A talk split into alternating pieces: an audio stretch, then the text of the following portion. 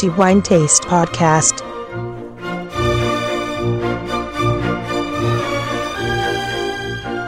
Benvenuti al nuovo episodio del podcast di The Wine Taste. Antonello Biancalana a tenervi compagnia anche in questa puntata per i prossimi dieci minuti.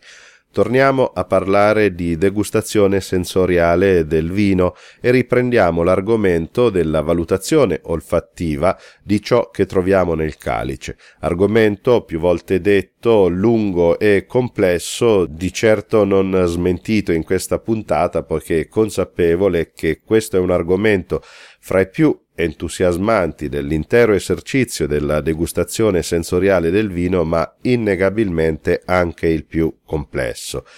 Complesso non perché eh, richieda delle capacità particolari, ma molto spesso per il fatto che siamo, per così dire, disabituati ad utilizzare l'olfatto e a porre poca attenzione, mentre invece è uno dei sensi sui quali dovremmo porre maggiore attenzione, poiché ci consente di conoscere in maniera più approfondita quello che introduciamo in bocca e quindi gli alimenti e non da ultimo il vino.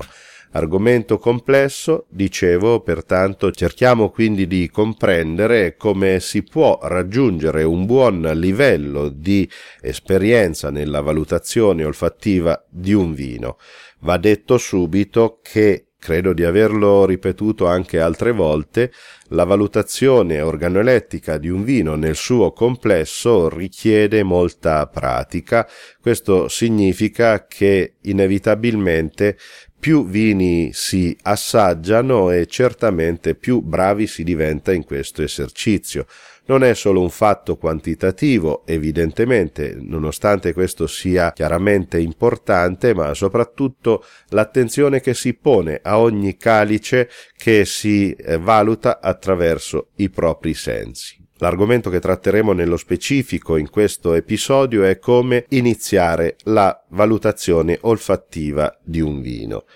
Va detto subito che l'esercizio della valutazione olfattiva di un vino è fortemente alterabile da fattori esterni. Per esempio, se abbiamo indossato un uh, profumo, eh, oppure per chi fuma eh, si trova in un ambiente dove qualcuno ha fumato poco prima, oppure lo stesso fumatore che evidentemente avrà la cavità orale ancora per così dire, inquinata dal, dal fumo, ma non solo, il fatto anche di trovarsi in un ambiente dove si cucina, per esempio. In ogni caso, qualunque stimolo olfattivo che si può percepire nel locale dove si svolge la degustazione sensoriale può senz'altro disturbare l'attendibilità di questo importante esame. Va detto appunto che non è solo la quantità dei vini che si degustano, ma certamente questo è importante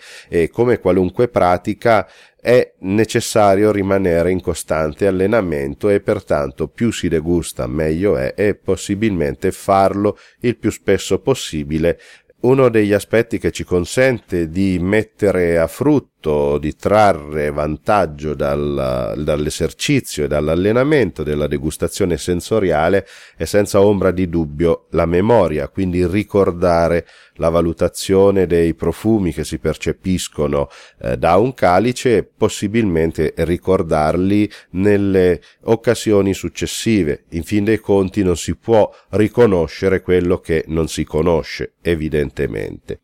Questo significa che è sempre buona norma essere curiosi su qualunque profumo, qualunque stimolo olfattivo ci si presenta nelle occasioni quotidiane, iniziando dalle cose più semplici e in effetti affrontare la valutazione olfattiva di un vino all'inizio è sempre bene non pretendere troppo dai propri sensi, non solo, ma anche dalle proprie possibilità, soprattutto se si è consapevoli del fatto che eh, si utilizza poco o male, per esempio, il senso dell'olfatto. fatto. All'inizio è sempre bene concentrarsi sulla valutazione, o meglio, sul riconoscimento di pochi e semplici profumi che si possono percepire dal calice iniziando per esempio a ricercare quei profumi con i quali si ha maggiore familiarità. Probabilmente fra questi possiamo includere senza ombra di dubbio frutti e fiori, che sono due riconoscimenti piuttosto frequenti in qualunque vino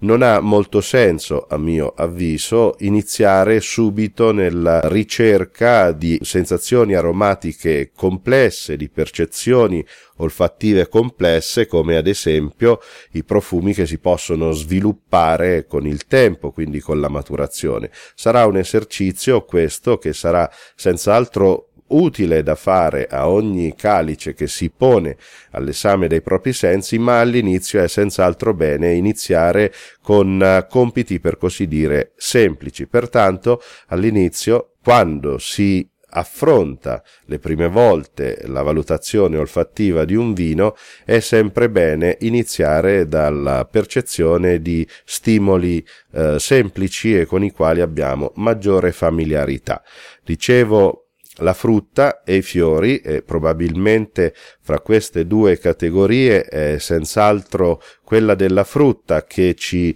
eh, offre una maggior semplicità. Credo che sia molto più probabile nella vita quotidiana trovarsi di fronte della frutta piuttosto che dei fiori, benché siano eh, stimoli olfattivi estremamente eh, gradevoli evidentemente, ma anche molto vari. Poiché la, l'attività dell'alimentazione è qualcosa che viene svolta quotidianamente, forse è più probabile avere maggiore familiarità con la frutta anziché eh, con i fiori. Ci sono due classi di distinzione generica, nonostante esistano delle dovute eccezioni in questo senso, ma che aiutano a indirizzare lo scopo della nostra ricerca di frutti nel particolare quando andiamo a eh, ricercarli in un calice. Solitamente nei vini bianchi è più probabile, più frequente, diciamo nella maggioranza dei casi,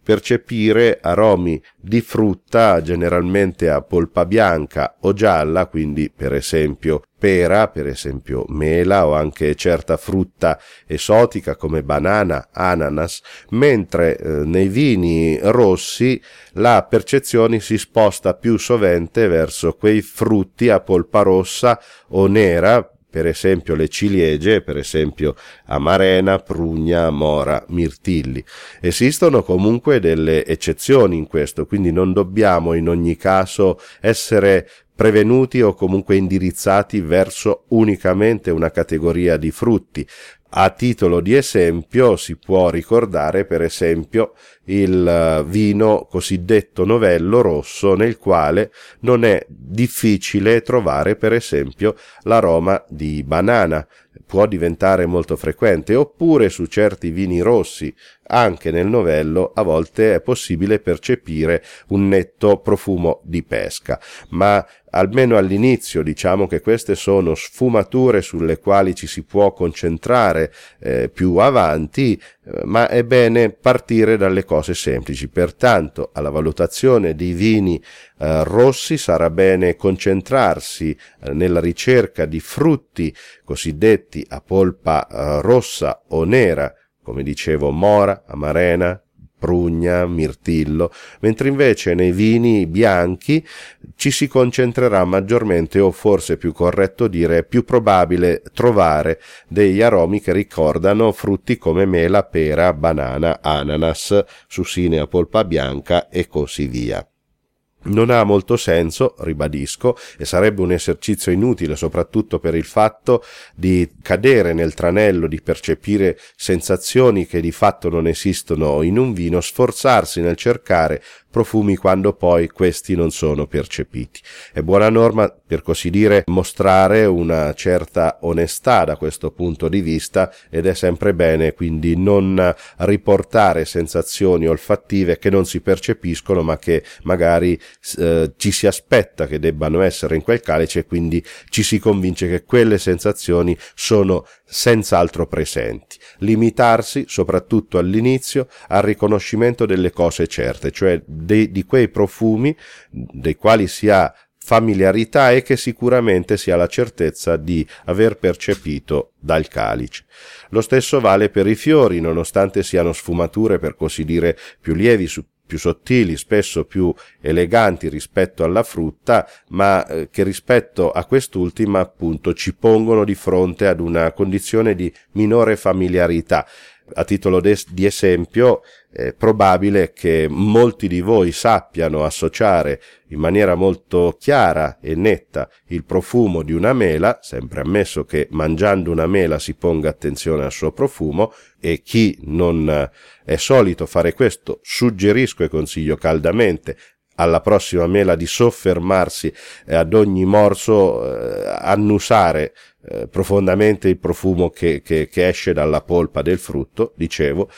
sicuramente le persone fra di voi nella maggioranza dei casi sapranno riconoscere con certezza il profumo di una mela, forse un po' meno il profumo di un giglio, per esempio. All'inizio, quindi, quando si inizia la valutazione olfattiva di un vino, concentratevi unicamente sulla frutta e se avete la fortuna di annusare fiori e quindi di conoscerli, eh, concentratevi anche nella eh, percezione, quindi nel riconoscimento dei fiori. Ma all'inizio è inutile strafare, concentratevi sulla frutta, che in ogni caso sono fra i riconoscimenti olfattivi di un vino più facili e più immediati da riconoscere. Io mi fermo qui e il prossimo appuntamento, al prossimo episodio, come sempre, per il momento, per così dire, potete senz'altro allenarvi nei vari vini di cui avrete la fortuna di versare nel vostro calice, allenatevi a riconoscere la frutta, per chi inizia è già un buon inizio. Mi fermo qui al prossimo episodio del podcast di The Wine Taste, concludendo come sempre buon vino a tutti, in moderazione, ma che sia sempre vino di grande qualità.